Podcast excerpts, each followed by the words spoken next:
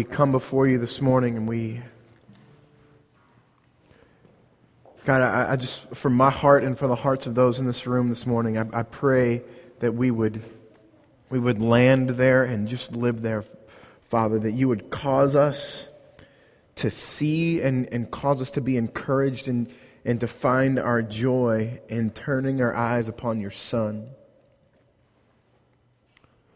Lord, your word promises that as we do, we experience you, Father. And your word promises that, that the things of the earth grow dim in the light of, of the greatness and glory and grandness of who you are, Father.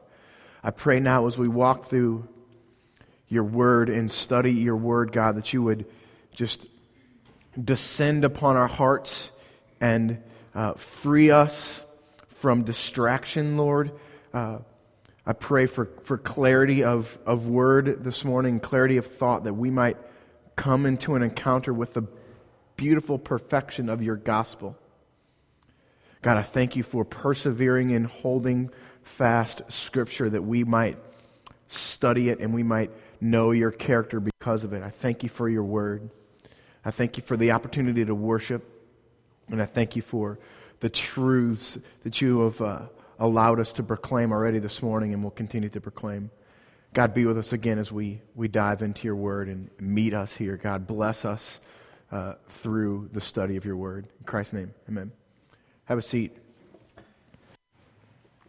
So, we are in the, in the middle of our series studying the book of Galatians. Um, the series is called The Gospel is at Stake. And. Um, this is a, a really, really big deal. Um, and the, the image that we've chosen up there is, is intentionally graphic because we, wanna, we want us all to come to this, this conclusion that, that the gospel is at stake and the gospel is massive and it's absolutely important and it's the only thing that allows us to have life and continue on in this world. Um, one of, uh, one of the, the most intense genres of movies for me is uh, about abductions or kidnappings and stuff. My wife, I actually, I can only watch them alone because they just totally freak with my wife. That's one of the, the, the, the biggest nightmares is somebody's going to take one of our kids. Uh, but I, I, think about movies like Ransom, uh, Mel Gibson movie, and a movie like uh, called Taken. It was out a few years ago, and uh, just other movies like that, where especially Ransom, where Mel, Mel Gibson is really uh, like intense about give me back my son. That's a, you probably remember that quote and can probably see him on the like the news there screaming that out and he's just so intense that he wants his son back. And he's intense and the movie Taken, the guy goes and like destroys a whole bunch of people to get his daughter back. And so we'll go to great lengths. We'll suffer. We'll, we'll give money. We'll give of who we are. We'll give anything to get our kids back. And it's that notion that you see in these abduction movies that that Paul writes with in the book of Galatians because the gospel is at stake. In those movies, your child is at stake. Here, the gospel is at stake. And I want us to, to see the, the strength and the vigor with which Paul writes because of the, the massiveness of this. But I, I want to lay in front of us the, the main point for the message that I'll give this morning and also the main point for the book of Galatians. It's this We are justified by faith and not the law. If you can come to grips with all, all that that means, we are justified by faith and not the law. You've come to grips with the, the entirety of the book of Galatians. But I want to spend some time defining that. This phrase is up there we are justified by faith and not the law, because there's a lot of religious words that are up there, and so I don't want to assume that we all understand what we're talking about when I say justified and when I say faith and when I say the law. Ultimately, here's what I mean following rules is not going to get you to God. Following rules will not get you to God. I don't care who you are or what, what's, what's gone on in your life, what's in your past, what's in your future. Following rules will not get you to God. The only thing that will is trust and surrender. Faith, this, this thing that this is talking about and Scripture is talking about, whenever you see faith in Scripture, it's trust and surrender. I've used this illustration before, but it paints the picture beautifully of what faith is about, what trust and surrender are all about. Um, in the, the ancient East, in Japan, they had uh, shoguns, and the shogun was the, the economic and the political and the military ruler of the area. There were, there were two tribes that warred, and whichever tribe was on top, whichever tribe was ruling, their leader was the shogun. And in his palace, he had one entryway into his palace. But once you gain entry into his palace, you could have anything that was the shogun's. Any protection, any resources, any food, anything. Once you gained per- entry into his castle, you had anything that, the, that that shogun had. But the only one way to get into the, the shogun's castle was this. First, there was a, the opening was about three feet off the ground and then about three feet shorter than the average man. All right, so imagine an opening about, about this big. And that's the only way into the castle. So what you would have to do to get in is first you would, you would step over, announcing your presence to the guards that were there. And secondly, you would duck your head under this part and, and expose your neck. So the guard is, is, that's right here has he's been warned that you're here, and now you've exposed your neck to him. He can chop your head off like that.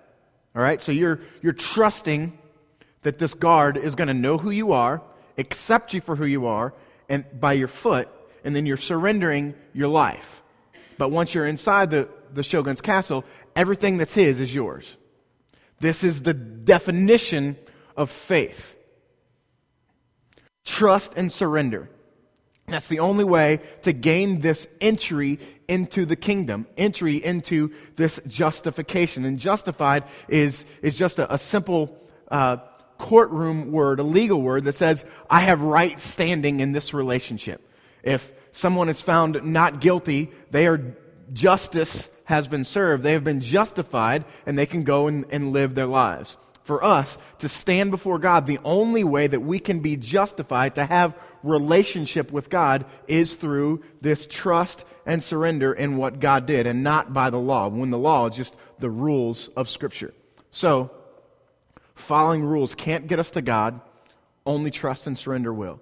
And so that's the, the main huge point that we have to see as a big banner as we walk through this series in Galatians, and even as you walk through most of the New Testament. If you put that in front of your mind, this is what the scripture is trying to teach to me that I am I have right standing with God. I have the the legal right to stand before God because of what Christ has done and my trust and surrender in that.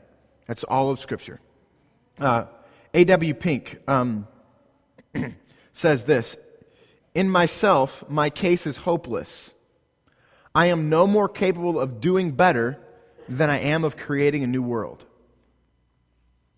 That is, flies in the face of religion, flies in the face of what we've always thought. And by the way, A.W. Pink wrote about 150 years ago. This is not some new notion. In myself, my case is hopeless. I have nothing that I can do to please God, to earn favor, to earn relationship, to earn trust, to earn anything with God. The only thing that I'm banking on is Christ and what He has done. And, and here's the thing this theme is throughout the whole book of, of Galatians and all throughout the book of Ephesians and everywhere. This, this theme of we are saved by, by grace through faith, we are justified by faith and not by the law. This theme everywhere. And I want us to, to know that, that our faith is our relationship with God is based solely on this fact that Christ suffered a death that we should have suffered to live a life that can give us life. He suffered and paid the penalty that our sin uh, should have meant for us, but instead it's been put aside. But the, the thing that, that I want to warn us on, because I think we've Dave and I preach the, this gospel all the time in, in life, in community groups, in sermons, in just blogs and all this stuff. This notion is put in front of us quite often. But I want to I wanna warn us about something. Here's something that, that I, f- I find myself falling into the trap of is sometimes our perceived right understanding of the gospel, do you follow that? Our perceived right understanding of the gospel, all the stuff that I've just talked about, can be our religion that we think earns our way to God. I have somehow earned a better place with God because I have a grasp of the gospel better than you do. Do you see the arrogance and, and self focus that's in that? Because ultimately, here's the deal we are trying to get to a place where, where God loves us more due to something that we have done. But ultimately, the only thing that allows us audience or relationship with God is trust and surrender in the work of Christ. Period. Nothing more. And, and do you see that the difference there is the religion that, that we fight against and the religion that I just kind of laid out of, of who we think we are because we know we, we have a grasp of the gospel is self focused. But ultimately, the point of Christ, the point of our redemption, is that we would take our focus off of self and place it onto God. Um, Genesis 2. The, the last verse of Genesis 2 says, We were, Adam and Eve are naked and unashamed. And, and that is the point of our redemption and the point of, of getting us back to this place with God is that we could stand before God naked and unashamed. When you are wearing your religion, when you are wearing what you've done, you are clothing yourself with what you've done. When you are wearing your right understanding of the gospel, you're clothing yourself also with what you've done. The place where we want to get back to is that we are so unself focused, completely focused on God, that we lose sight of, of anything that's in us, anything that's about us. I, I, I want to say this one, one sta- statement here. Your freedom is not for the sake of freedom. Christ's death is not for the sake of your freedom, it's for the sake of your worship. You are free to truly worship because you are free from sin and you are free from the law. I want to walk through that and help us to understand that because it's, it's massively important. And I'm, I'm, laying all this gospel stuff out because it's what Paul's message is. And he, in just a second, he's going to call us to, to go and live this out on this planet. So, this, this idea of, of Christ's death, we can make that very, I can make that very Rick centered. Christ's death was for me to give me freedom. It was for me to give me freedom to worship, to stand before God naked and unashamed. And, and I, I want you to, to think about that concept. If you were naked in this room right now, you would be very self focused. You would be very completely self aware. Oh my gosh, what are those people thinking of me? Oh man, I'm, I'm really cold.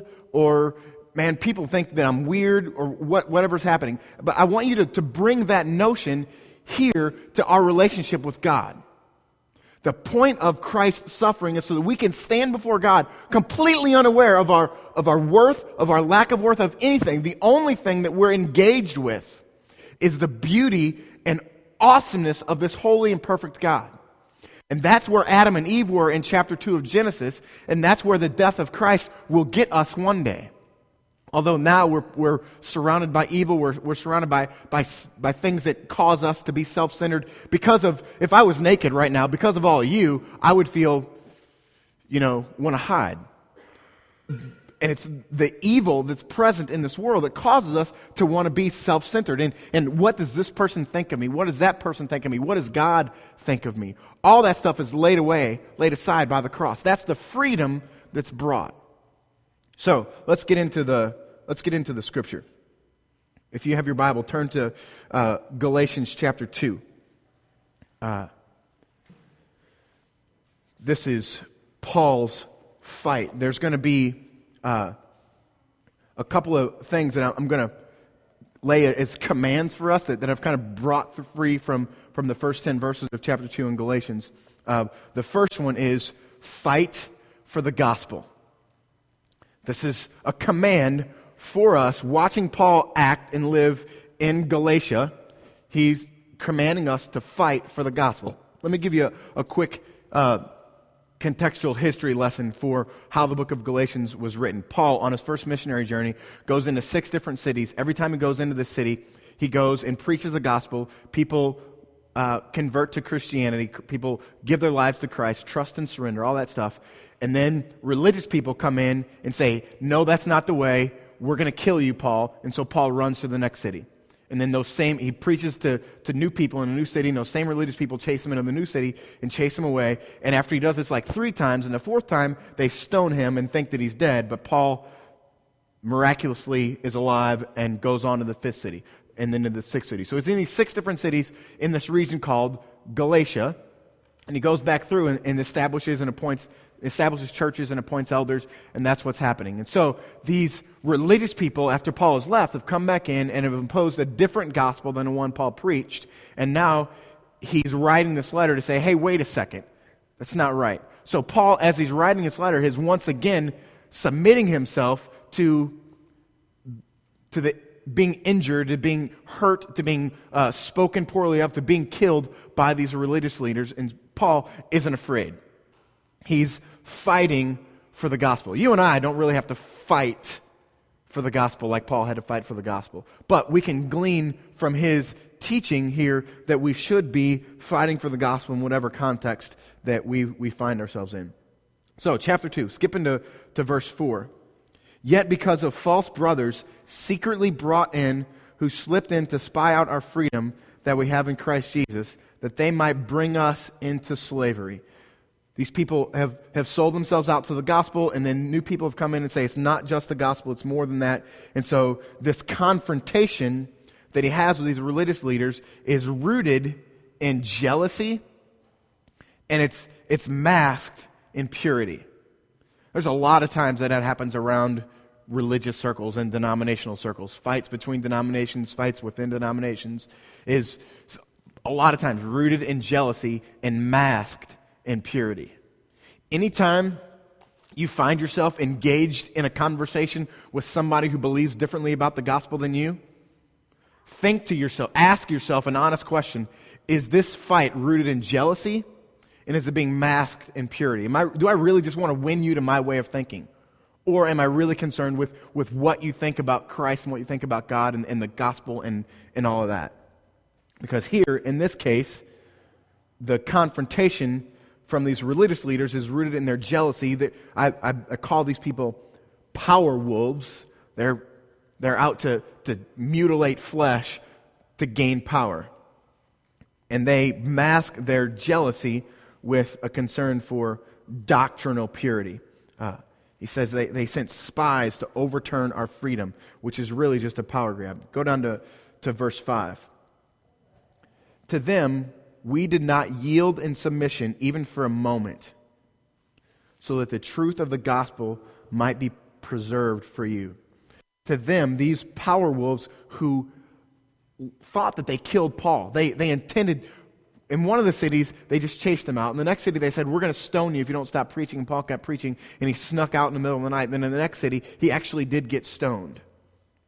Paul, here, to them, to these power wolves, we did not yield in submission, even for a moment, so that the truth of the gospel might be preserved for you. Again, go back to the to the movie Ransom or Taken or, or Changeling and all these movies where someone is abducted, someone that you love is abducted. You'll do anything to get them back. Paul is the, the same idea. He's fighting strongly for the gospel because it's massively important. There's no bigger thing for us to come to grips with or to understand or to apply in our lives than the gospel. And Paul is saying the gospel is too precious to budge even an inch for even a moment. And Paul is standing firm on this issue and is willing to fight, to be vilified, to be tortured, and to be killed for its sake. And what it is, the gospel, is that we are justified by faith and not the law. Uh,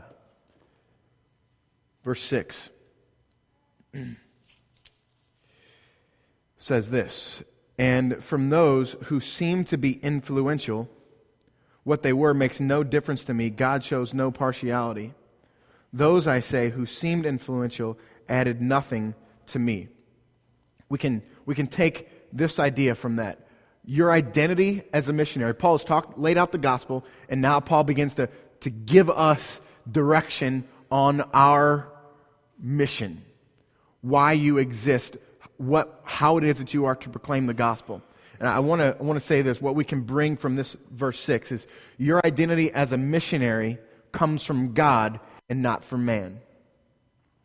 One of my biggest jobs, one of Dave's biggest jobs, one of your community group leaders' biggest jobs is to show you your mission. And the rest of the morning, the rest of the message, we'll, we'll be talking about your mission and, and what that looks like and who, what God has called you to, who God has called you to, and, and begin to, to think through asking yourself questions, to strategize how we are to live out our mission. But ultimately, what we take from this, your identity as a missionary comes from God and not from men. If God has called you to something, run with it, go with it. Our job as leaders of you is to equip you and, and drive you to that mission, to drive you to that goal, to drive to that purpose, why you exist. Just like Paul here, God has given him this, this task of preaching the gospel to the Gentiles, to preaching the gospel to those who are not Jewish, who, who are not thought of as the chosen people. Paul is, is preaching to them in this moment. Verse 7. On the contrary, he, this is, by the way, the, these, let me, let me go back and stop for a second. Um, what's, what's inserted there parenthetically in, in verse 6 what they were makes no difference to me. God shows no partiality. He is, Paul is preaching here against idols. Sometimes in the church, we act in a certain way because we expect people, we, we think people expect us to act in a certain way. There are acceptance and validation idols. Here's the deal. If, if you go out and, and engage your neighbor for the gospel, t- talking to them about the gospel for, because I've called you to or I've told you to, that's, it could possibly be a, an idol that you have of validation or acceptance. You want me to tell you you've done a good job. Paul is saying here, I don't care if people tell me I'm doing a good job or not. I don't care if people tell me to go preach the gospel to the Gentiles or not. God has called me to preach to the Gentiles.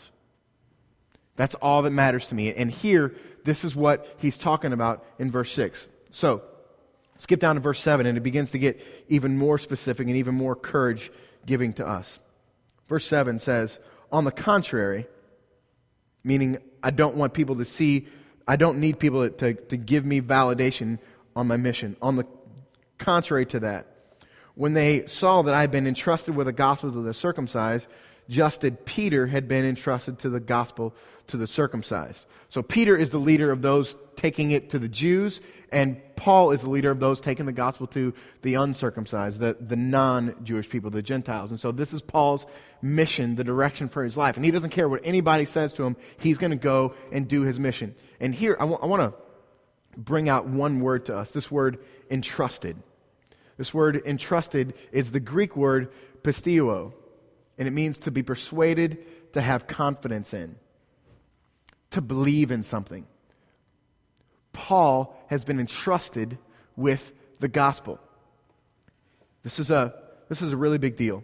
Um, this is God whispering to you. When, when you are entrusted with the gospel, this is what, what, Paul, what God is saying to you I believe in you. Um, several years ago, I got to, uh, uh, I used to belong to the Missouri Athletic Club, and they had a traveling basketball team, and they had probably 100 guys that played basketball down there, and they, uh, they, they picked eight guys to go and be the traveling MAC basketball team to go play in Chicago, LA, and Cleveland, and all over, the, all over New York, Boston. Um, and somehow I got, I got picked to be one of those eight guys to play on this traveling basketball team. Um, the only reason was because I was smart enough to know who the good players were and who the powerful guys were who would choose that team, and I passed them the ball so they could shoot more. So that's the only reason I got to play. Uh, so they chose me to be one of those eight. And so on the plane to, uh, we'd, we'd been on several of these trips before, yearly trips, and, and I'd, we'd never really had much of a chance to win. But this particular team we had, we had a really chance, really big chance to win this, this, uh, this tournament. There's a guy on a team named Scott Highmark. You might have heard that name before. He announces basketball games on TV now. He used to go to SLU back in like the, the mid 90s. And he played in the uh, NCAA tournament against a guy named Tim Duncan. You might have heard of Tim Duncan. Uh, so SLU played Wake Forest when they were in, in college, and Highmark actually outplayed Duncan in that game, and they almost beat him. And he had like 25 points and 12 rebounds, and Duncan didn't have near that anyway. The point is, Scott Highmark is this nationally known basketball player, and he's on my basketball team. And he and I are sitting on the plane next to each other. And he knows, because he, he just understands basketball, he's kind of our leader of the team, he knows that I think the only reason I'm on the team is to pass people the ball, to pass guys like him the ball, which is why I think I'm on the, on the, on the trip. And he says to me on that trip, on the plane, on our way to Chicago, shoot more, Rick. We need you to shoot more. I believe that if you shoot more, we're going to be better. And I was like, like 24 years old and like, wow. Scott Highmark just told, Scott Highmark just told me to shoot more. And so I, he's like, because every, once they see you play, they're going to know all you're interested in is passing the ball, and then they're not going to guard you. So you need to make sure that you shoot more. When you take the ball to the basket, shoot. Don't look to, to pass it off. And, and so here's Scott Highmark telling me this, and it brought great courage to me. But I want to say, verse 7, when God says, I believe in you, and, and understand this, Paul here in this passage is the one who the belief is being placed in. God is the one doing the believing. When we are entrusted with the gospel, and each of us are entrusted with the gospel, holy, perfect, all knowing, all powerful God who could come up with any way in the world to, to speak his redemptive plan chose you. I'm going to entrust you with the gospel. I'm going to believe in you. This entrusted word is a kind of a stewardship thing, but there's more belief. Ultimately, God Himself says to you, and this can very easily get cheesy here, like a, a Hallmark card moment. But I want you to know it's truth. Holy God, speaking into your life, I believe in you. It's crazy.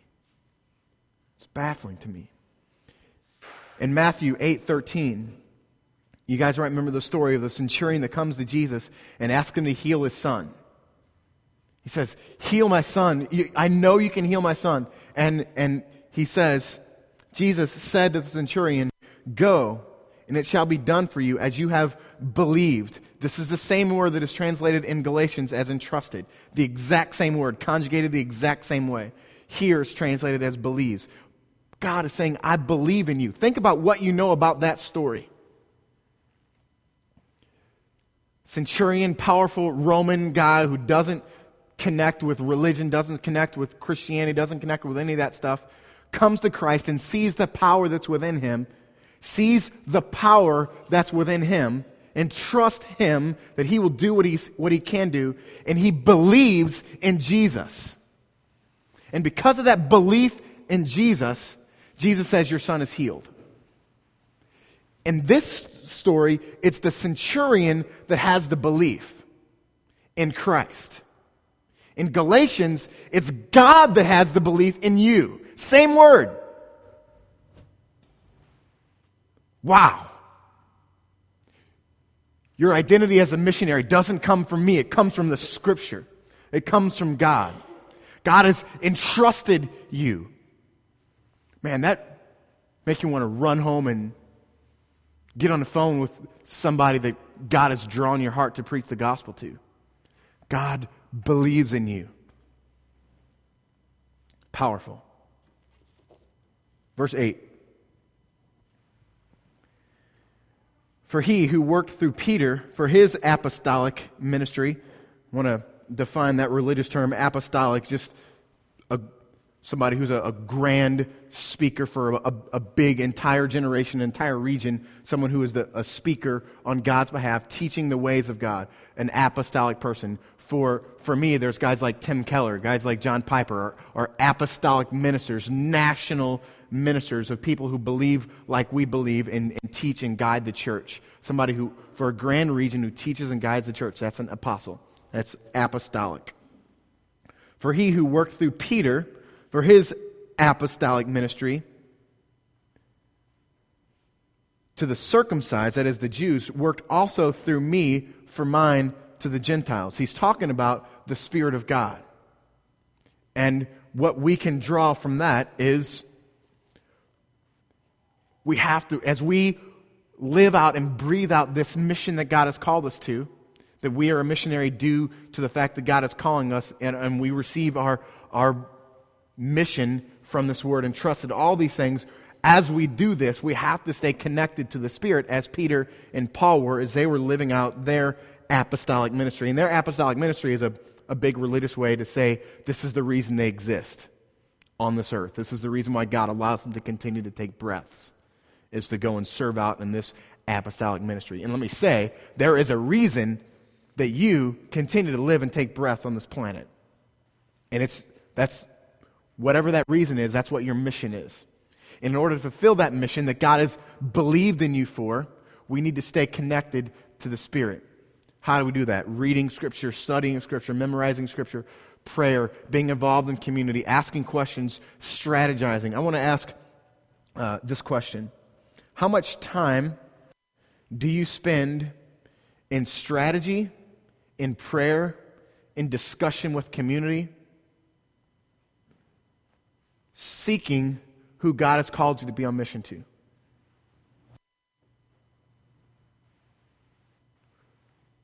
I bet it's, it's woefully little. I'm a freaking pastor, and it's woefully little for me. I spend more time trying to figure out who I'm going to start at quarterback on my fantasy football team. I spend more time trying to figure out what my, my group of friends is going to do on Friday night, how we're going to figure it out, what we're going to do, where we're going to go, who's going to go with us. But there's a grand mission for your life. There's a reason you're on this planet taking breaths. The answer is, is that's your mission. How much time are you spending strategizing about that? Living that out? How, much, how many times do, are we presented with a perfect, perfect opportunity to speak gospel and we shrink? Our failure in that is probably rooted in our failure to be connected with the Spirit. Look at this. The, the Spirit worked through Peter, the Spirit worked through Paul as they lived out their apostolic ministry, their mission. The Spirit worked through them. We absolutely must be connected to the Spirit. We must have all the things around us to guide us and protect us on our mission community, prayer life, reading, meditating, studying the Word. That's why we have community groups. That's if you were in a community group this past week, chances are you talked about your mission and your direction and your purpose and, and all those things that were, that were going on there and who God is calling you to be on mission to. We have to be in community. We have to be in prayer. We have to be reading Scripture and meditating on it to be connected with the Holy Spirit. Verse 9. And when it seemed, and when James and Cephas, that's another name for Peter, and James is the brother of Jesus, who was also an apostle. So when these three apostles, who seemed to be pillars, that is, pillars of the church, perceived the grace that was given to me, they gave me the right hand of fellowship to Barnabas and me, that we should go to the Gentiles and they to the circumcised. These trusted men that they have, these three major apostles, Peter, James, and John, those are the three main major apostles that preached and were the three main major apostles even when Christ was alive, walking on the planet. When these three guys say to the rest of the church community, Paul knows what he's talking about. It's a grace, it's a gift. Any attractiveness that you have, any firm grounds you have to stand on, any right that you have to speak the gospel is a grace gift given to you by the Spirit. Pray for it. Pray for grace. Pray for opportunity Pray for uh, courage. Pray for invitation to speak the gospel into lives of people that God has called you to. And then the last thing, verse 10. Only they asked us to remember the poor, the very thing that I was eager to do. At the end of this big, Paul talks about what the gospel is. Paul says, God believes in you to go and do the gospel.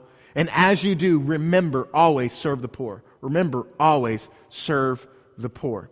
And I want to want to end this morning with a couple of thoughts. Uh, we're going to be again presenting something called the Advent Conspiracy to you guys. You'll see more about it if you were part of the church last year around the, the holidays. You'll you'll remember.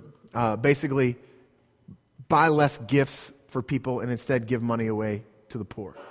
We're going to have four different opportunities for you guys to, to find what you connect with and an opportunity. So instead of buying a $100 gift for your mom, buy a $50 gift for your mom and give 50 to a particular charity.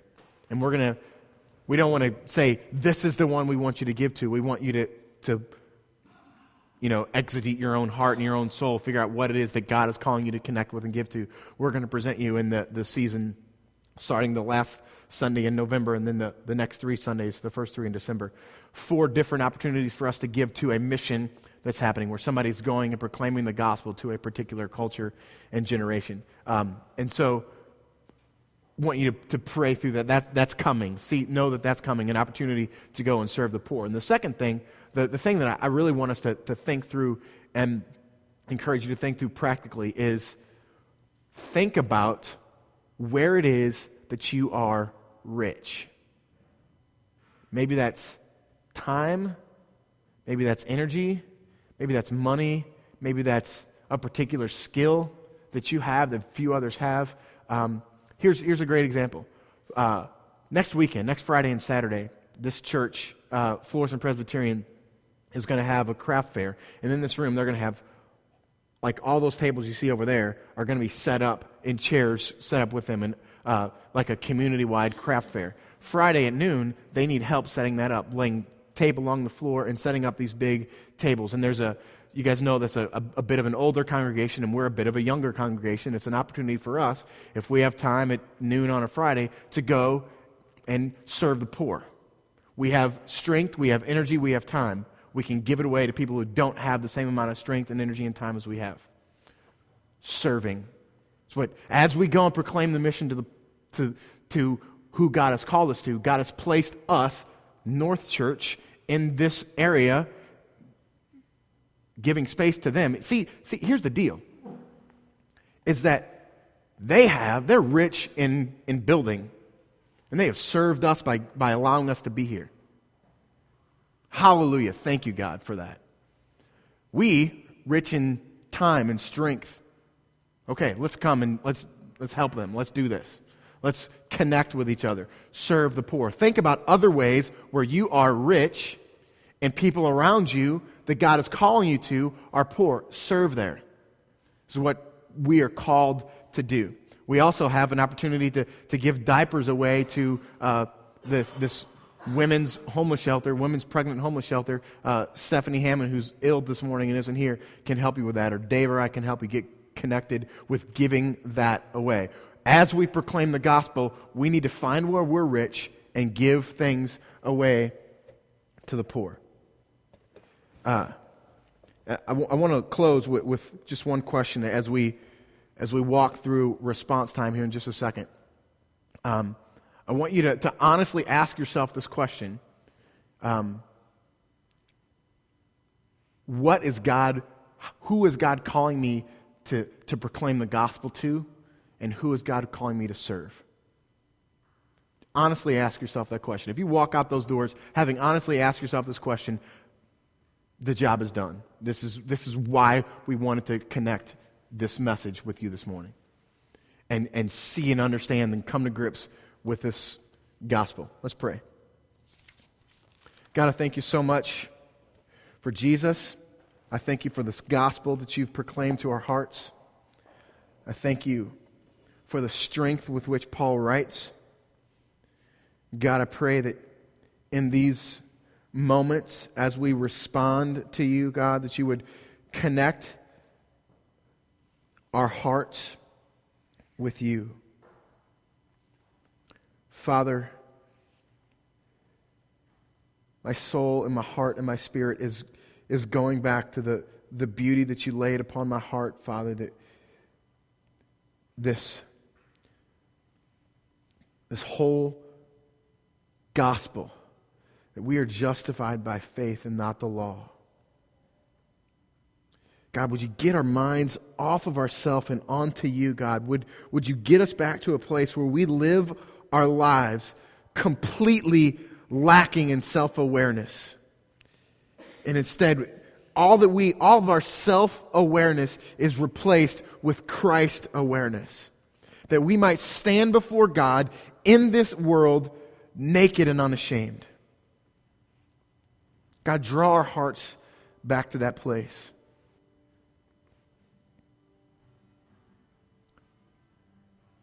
Father, I pray now as we enter in this time of response that you would linger here with us. Connect our hearts to yours. Convince us of the gospel. Convince us of our mission. Convince us of how we are to serve. And God, may, may you impose upon our brains this morning, God, those areas that you're calling us to, these reminders of the gospel, these reminders of, of our mission, these reminders of, of how it is we're supposed to serve. And burn those into our minds. And so it's tangible, even on Wednesday and Thursday and in the middle of the night, that we might go and live on mission because we have been entrusted with the gospel. God, I thank you for Jesus. It's in his perfect name. Amen.